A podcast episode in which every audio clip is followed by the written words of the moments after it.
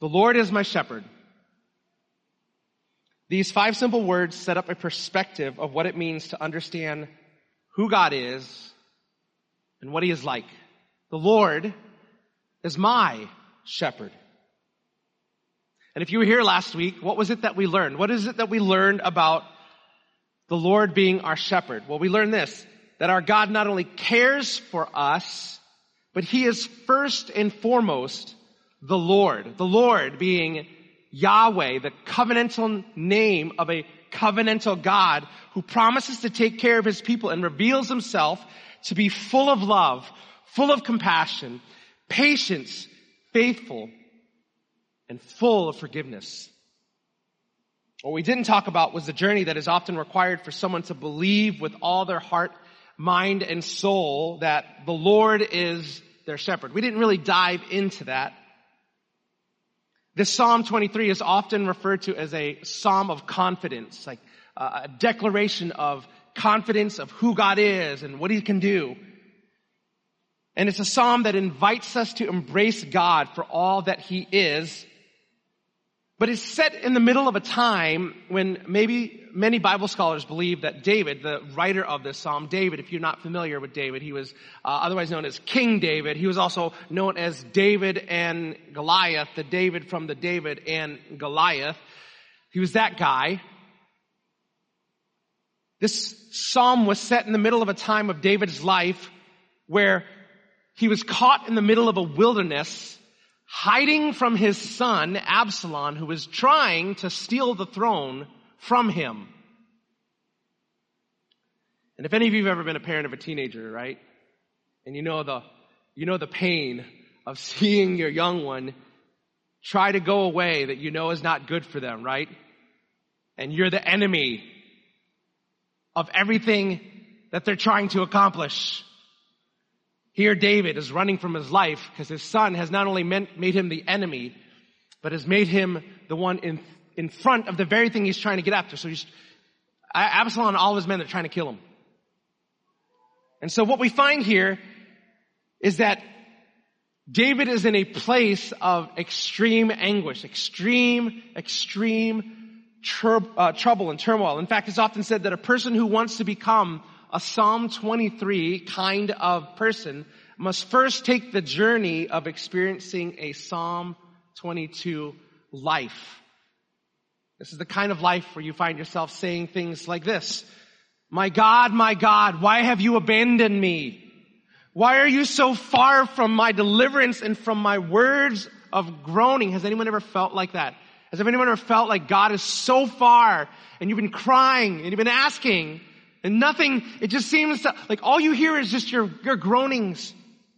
My God, I cry by day, but do you not answer by night? Yet I have no rest. Of course, some of you who might be, you know, uh, what they call uh, armchair theologians or uh, you know, hobbyist theologians by day, you, you're already putting two and two together. You, you remember something that Jesus said, don't you? There's something Jesus said when he was nailed on that cross. Do you remember the thing that Jesus said? It sounds a lot like this. Remember what Jesus said in Matthew 27, 46? About three in the afternoon, Jesus cried out in a loud voice, Eli, Eli, lema sabachthani, which is what? My God, my God, why have you abandoned me?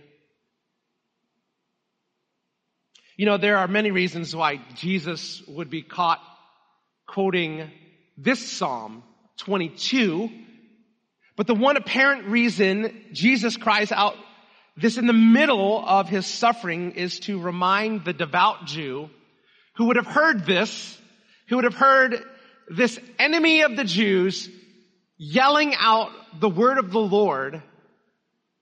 They would have known this. They would have known Psalm 22 and they would have heard this. And they, the, the, the, the Jew who was more than familiar with Psalm 22, Jesus said this out loud for them so that they could have the kind of faith that allows someone to say from the depths of their heart, the Lord is my shepherd, but yet at the same time feel like the Lord is so far from them. Because I know sometimes when we think about like this idea of saying like the Lord is my shepherd, I have everything that I need, I shall not want. Like how can you say that with integrity but yet feel as if the God is so far away? Jesus demonstrates for us. There was no other point in the history of mankind where God the Father seemed to be out of control and seemed to be the farthest from Jesus. Even Jesus himself felt it. But we know because we're on the other side of the cross that in fact God was not only in control, but he knew what he was doing and his plan was perfect and his plan was good and his plan was good news.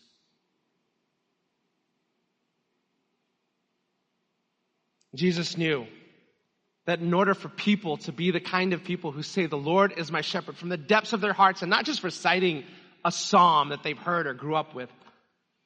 In order for us to feel it, sometimes we have to live the kind of life that requires us to first cry out, God, I need you so much. My question for you this morning was, is, is, is this, was, I guess if I'm future Phil coming back from my time machine. My question for you this morning is this. When was the last time you were honest about your need for God? I get it. Some of you might feel like you're not in a season like, I really don't need God or feel like I don't need God. Well, first of all, I would probably say maybe you have become God or something in your life has become God enough to make you not realize your need of God. Just putting that out there. But maybe for some of you, you're so overwhelmed by life that you just don't even have the energy to go, Oh God, I need you. You're so busy trying to cope. Like when was the last time you cried out to God in your darkest moment? As David did in Psalm 22, don't be far from me because distress is near and there's no one to help. Have you ever felt that way? Or verse 14, he goes, I'm poured out like water and all my bones are disjointed. My heart is like wax melting within me.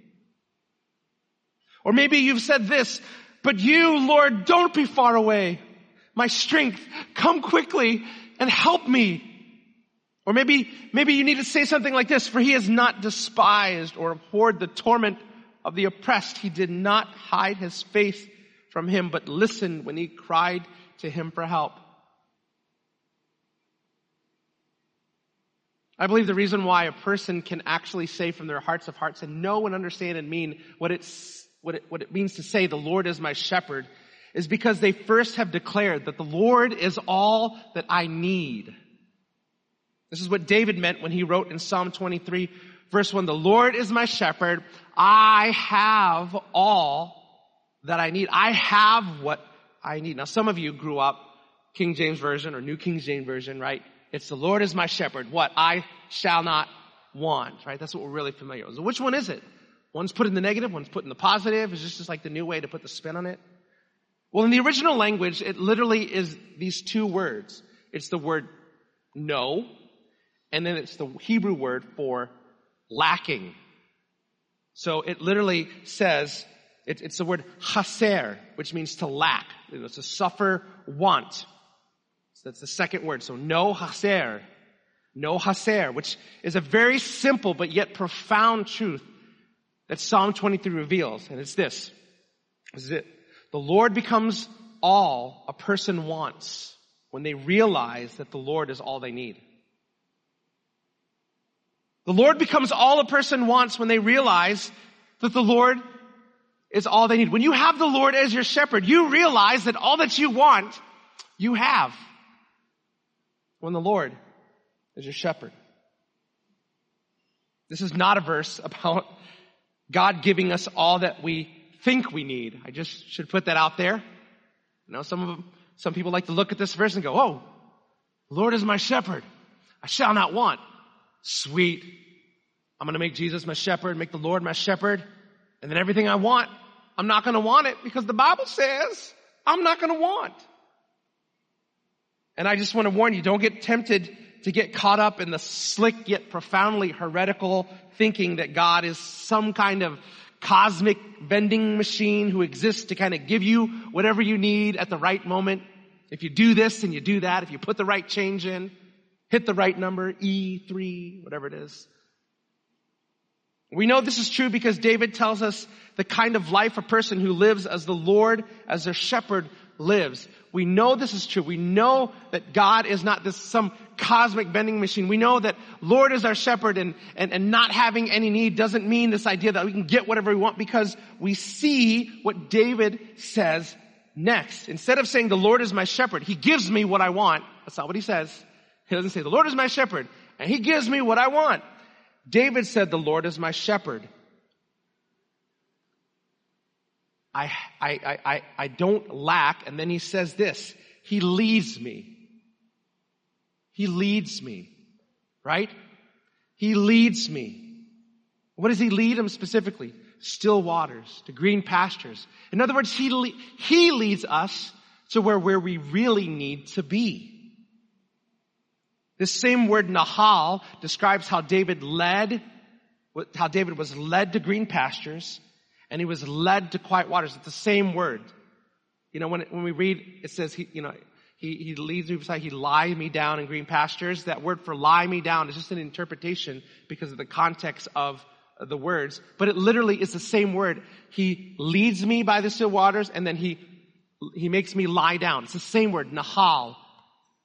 And so the, the, the, uh, the, the, the, psalmist David is literally saying the, the greatest function of how the Lord is my shepherd is now allowing him to lead my life. It's not me saying, Lord, be my shepherd. Okay, now give me, give me, give me what I want. Give me what I want. It's the Lord is my shepherd. So, Lord, you take control. Spirit lead me. He saying today? Spirit lead me. Of course, this poetic use of green pastures and quiet waters speaks of something Jesus would teach his disciples about. Some of you remember in Matthew chapter 6, verse 25, Jesus says this, Therefore I tell you, don't worry about your life, what you will eat, green pastures, what you will drink, besides still waters, or about your body what you will wear.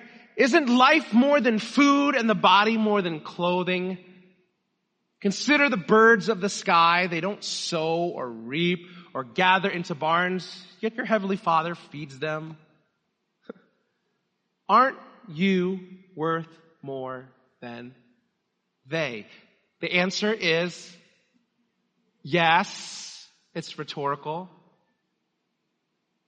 And then he says this. Can any of you add one moment to your lifespan by worrying? And the answer is what? No.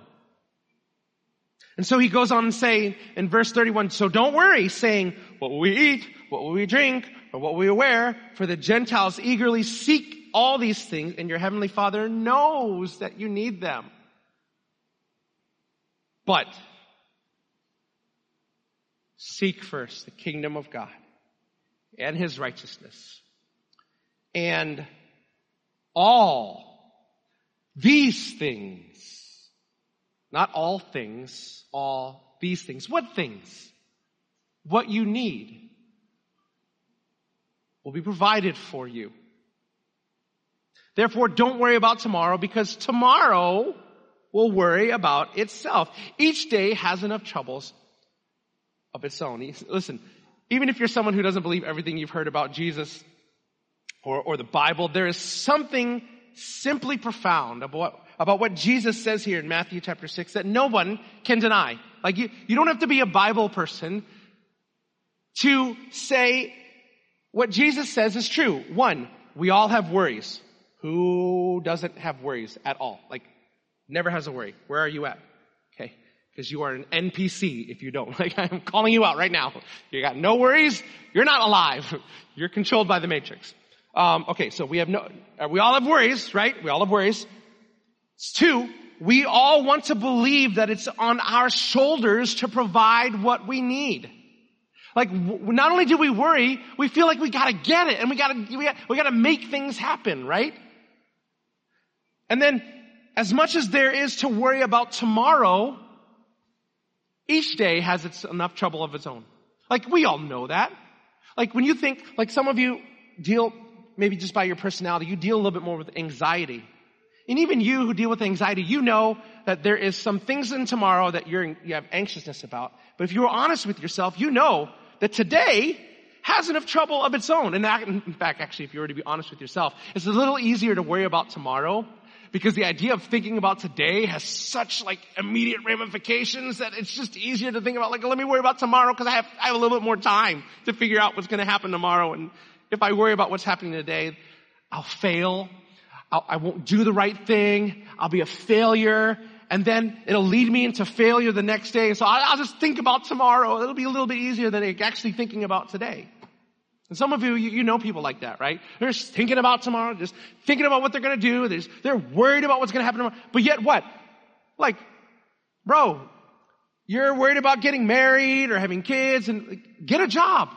Like right now, right? You know, like, you know, or, or just, you know, like those type of things. And you're, like, you're so focused on tomorrow. These are the things that we all know. Like you don't even have to you don't have to be a Christian.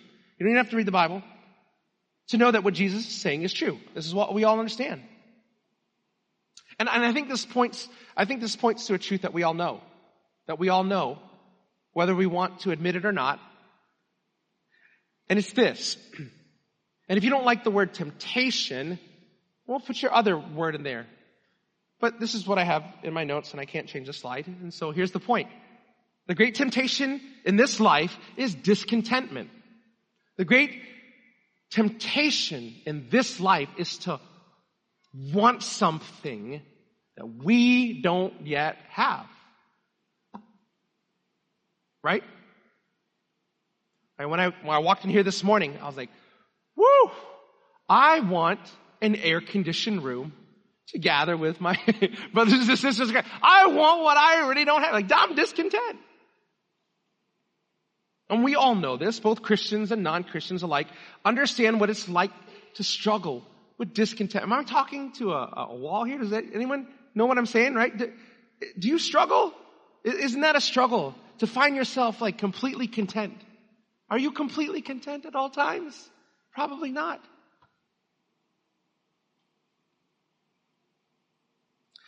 And what's beautiful about Jesus and why he came to this earth and why we're reading the 23rd Psalm is, be, is, is because of this. Is because of this. Jesus says to you, he says to me, in a life full of discontentment, he says, look at me, look at me. I am the solution to your discontentment, to your discontent. And this is, that might seem obvious if you're like a church person, but let me just show you how groundbreaking that is.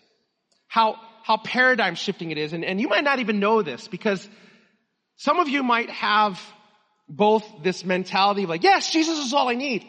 But then you might also fully embrace the mentality that this world desperately wants us to believe. The world wants to tell us. I mean, if you just do a simple Google search, right? Because Google's supposed to, it's supposed to give you the, the best answer of the answers found on the interwebs, right? Supposedly, supposedly, supposedly. I'm not saying it's true, but right, it's supposed to. That's why all of you, when you get in an argument about like some facts, you're like, hold on a second. Hey Siri, whatever. you, you look and you do a simple search on Google on how to solve discontentment and it, it populates the internet's most reliable advice. And you know what it tells you? Here's what it says. I'll just give you a few. Here's how you battle discontentment in your life. Start believing. You can change things. Discontent? Pick yourself up. Dust yourself off. Start all over again. You can do it. You can do it. You can do it. How about this? Take some positive action. Life is bad. Everything is bad. Well, counteract it with some positivity. Don't worry. Be happy, man. Don't worry. Be happy. Don't worry. Right? Don't worry. All right, Don't worry. Be happy. that's what it tells you to do. Or how about this? I love this one. Exercise. Yeah, that's what I feel like doing. My life is terrible, so I'm gonna go run. Okay, terrible advice. That was number four. How about this one? Declutter. All the type ones and type A's are like, Amen, right? Yeah, oh, well, don't, that's, no, that's, it's not permission to say amen. It doesn't solve discontentment. I promise you. You can amen that all you want. What, what, what, you, you clean up. Declutter. You clean up. You fix it. Seeing a little pattern here? How about this one? Here's the last one. If you're discontent, make the lives of other people better. Your life is, you're not happy with life and you're just like, you know, unhappy and you're, here's what you do. You distract yourself by trying to make other people's lives happy. Oh, you feel like God's not in your life? Here's what you do. You go ahead and be God in other people's lives. In other words, the current solution to a life of discontentment according to the world is found in what you can do for you. And if truth be told, sometimes um, we, we, we come to church gatherings like these because we want a preacher to just go ahead and tell us what to do to make our lives better. Like at, at the, at, at the core, uh, you know, and I've done it. I'm like, I'm in a season of my life and I'm like, I'm, like, I'm gonna go to church. And Jesus, you better just tell me what to do. And I'm the preacher, just tell me what to do. So I can make my life better. And we would be mistaken. And this is nothing new as far as advice for the discontentment that tempts our heart. The evil one played this game since the garden, didn't he? Didn't he tempt Eve with the idea that God was holding out on her? Did he not tell her, hey, um, you know the thing about the tree? Mm-hmm, yeah, yeah, the tree. God said not to eat of it. yeah, um, I know something you don't know.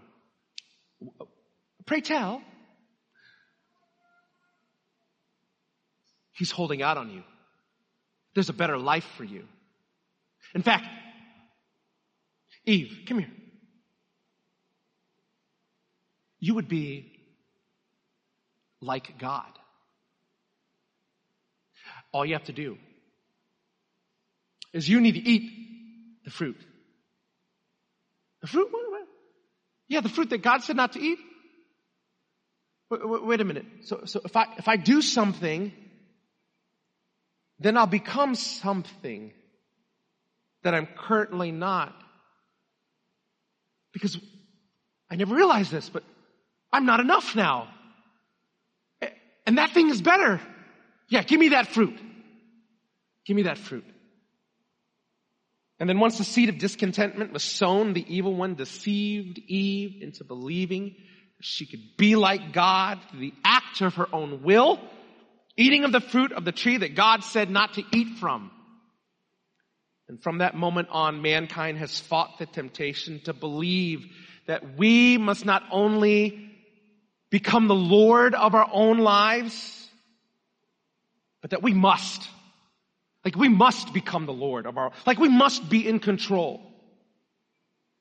And some of us, some of us have even been convinced that we are the Lord of our lives, that we are the master of our fate. If we believe it, we can achieve it. I believe I could fly.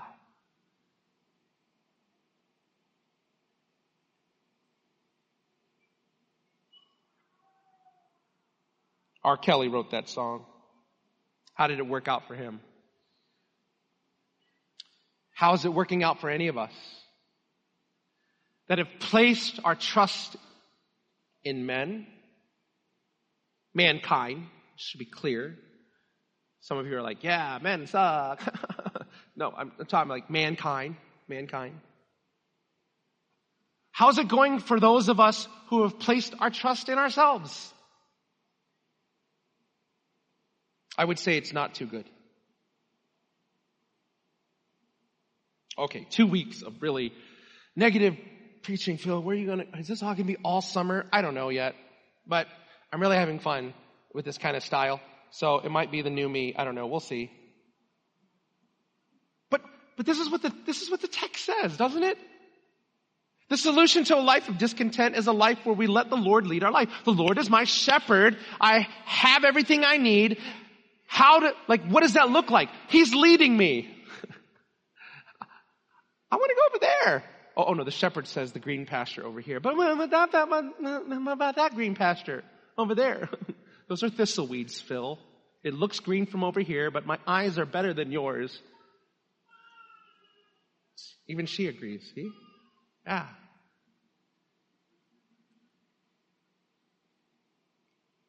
We let God decide what pastures we need to graze in.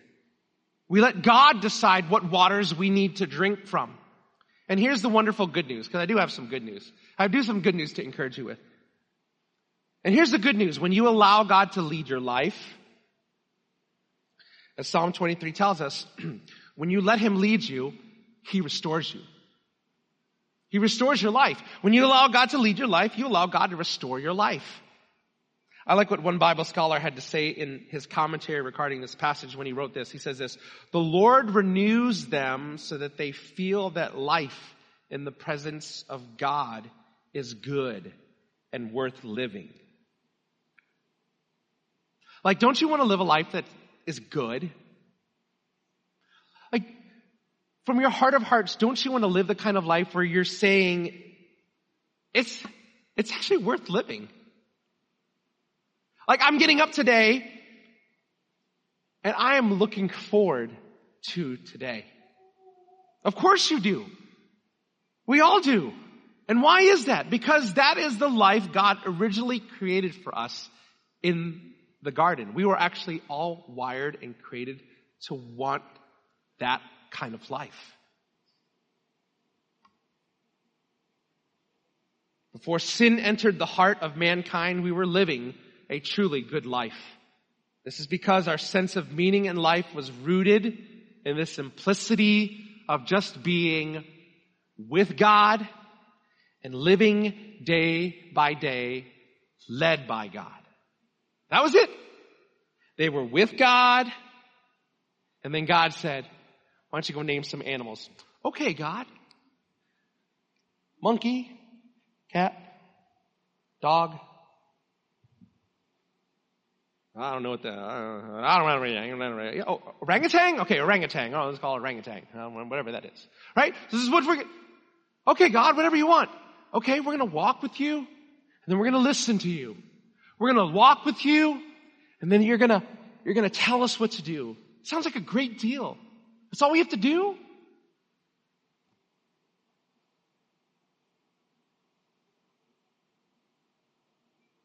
And so when you allow God to lead your life, you allow God to restore your life. Restore it.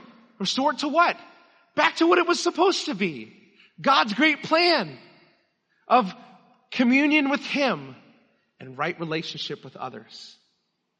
One of the curse of sin.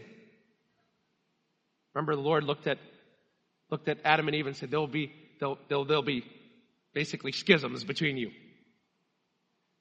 And God wanted to restore things as it was in the beginning, where it was all good. But that's not all that happens. This may sound obvious, but it's worth recognizing that when you allow God to lead your life, you make the right choices for the right reasons. Like when you allow God to lead your life, you actually make right choices, but not only just right choices, choices, choices, oh my goodness, Choices, choices. Uh, I don't even know I said that. You make right choices, not just because you want to do right things, but you do it for the right reasons. Psalm 23, 3. He renews my life. He leads me along the right paths. It'd be, it'd be a great psalm if that's where he stopped, but he doesn't. What does he say? He leads me along the right paths, what? For his name's sake. If you're not catching the grammar there and how that's all telling a story, It's basically this. When you allow God to be the shepherd of your life, you allow God to feed you through His Word, but you allow Him to let you live the kind of life that brings Him glory for His name's sake. You live your life in the right way, not so that you could receive glory, that you could be magnified, but so that at the end of the day, every knee should bow every tongue confess that Jesus Christ is Lord. And as I said, you know, one of the things we need to understand is that one of the things, the way that God leads us in our lives is He feeds us through His Word, right?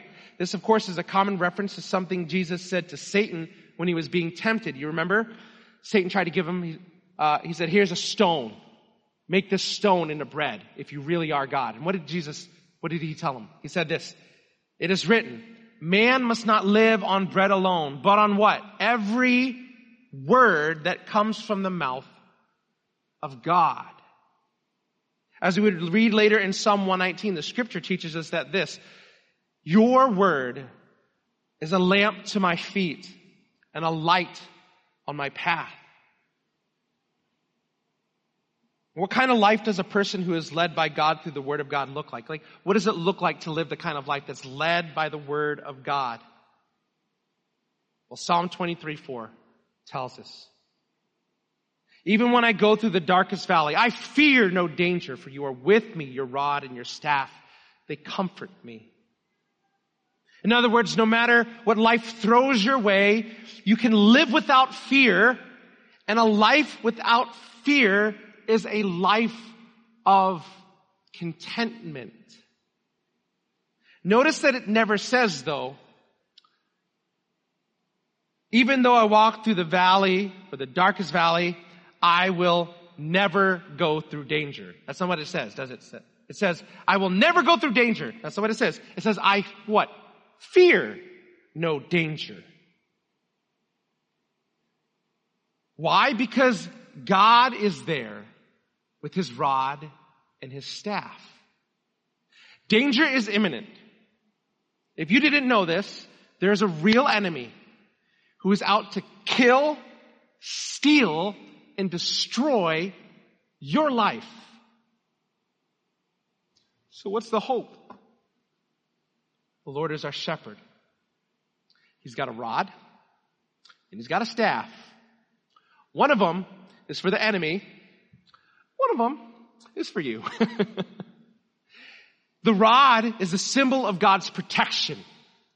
When life throws things at you that you neither welcome or you were neither responsible for, that threatens your life, God is there. His rod will comfort you, will protect you. But then there's also God's staff, which is the symbol of God's correction. When life threatens to give you the consequences you are actually due because of the decisions you made, you know, you know that decision. You know that thing that you did that you know you're not supposed to do. You know the thing that your mama was always saying, don't you be like those kind of people. Don't you go in there and do that. And you went to go ahead and did that anyways, right?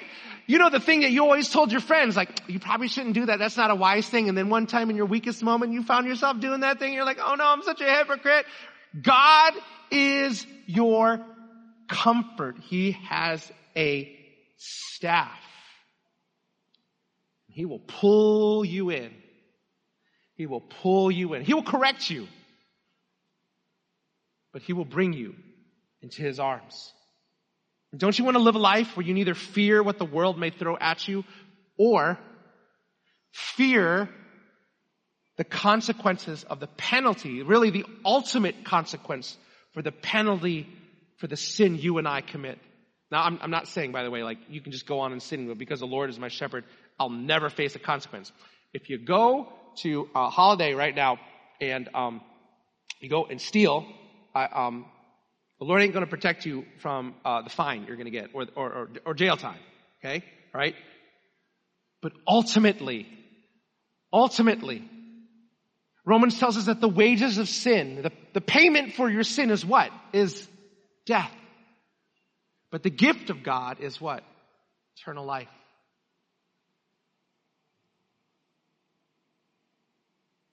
Do you want to live a life where you neither fear what the world may throw at you or nor the ultimate consequences of the penalty for the sin you and I commit? Do you want to live a content life? Do you, I mean, like, really, do you want to live a life where you're like, you wake up every day, you're like, okay. Or when you go to bed at night and you can go, I'm tired. Okay. And not go, I'm tired. Oh no, tomorrow. I'm tired. Oh no. I forgot.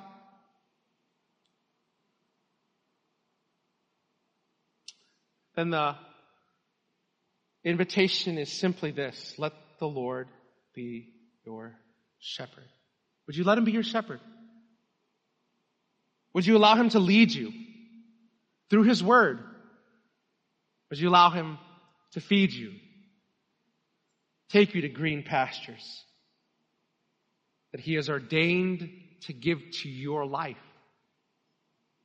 Would you allow him to lead you to still waters? I don't have time to go into it, but it really, it's a picture of what Jesus would define more clearly. Some of you know the story about the woman at the well, right? The woman at the well, he says, hey, give me water to drink. She's like, why are you asking me? You know, uh, that's not right. And then he's like, well, if you ask me for water, I have water that you will drink and you will never thirst it anymore. And she's like, how, that, that's pretty cool. Is this like some new invention? And he begins to tell her, this drink is not like an everlasting fountain, but that it is Him. That He is the sustenance to life, that you will never thirst, you will never want for anything if you submit your life to Him, if you take a drink from what Jesus has to offer, which is a life of servitude and submission, of learning what it means to increasingly submit to God as master and savior day after day after day after day, and allowing Him to renew your life and lead you into paths of righteousness. Choose to let, choose to let the Lord be the shepherd of your life. And if you do this, then and only then will you experience the final, the, fi- the really the finale of what David writes in this psalm when he writes in Psalm 23 verse 6. Only goodness and faithful love will pursue me all the days of my life. And I will dwell in the house of the Lord forever.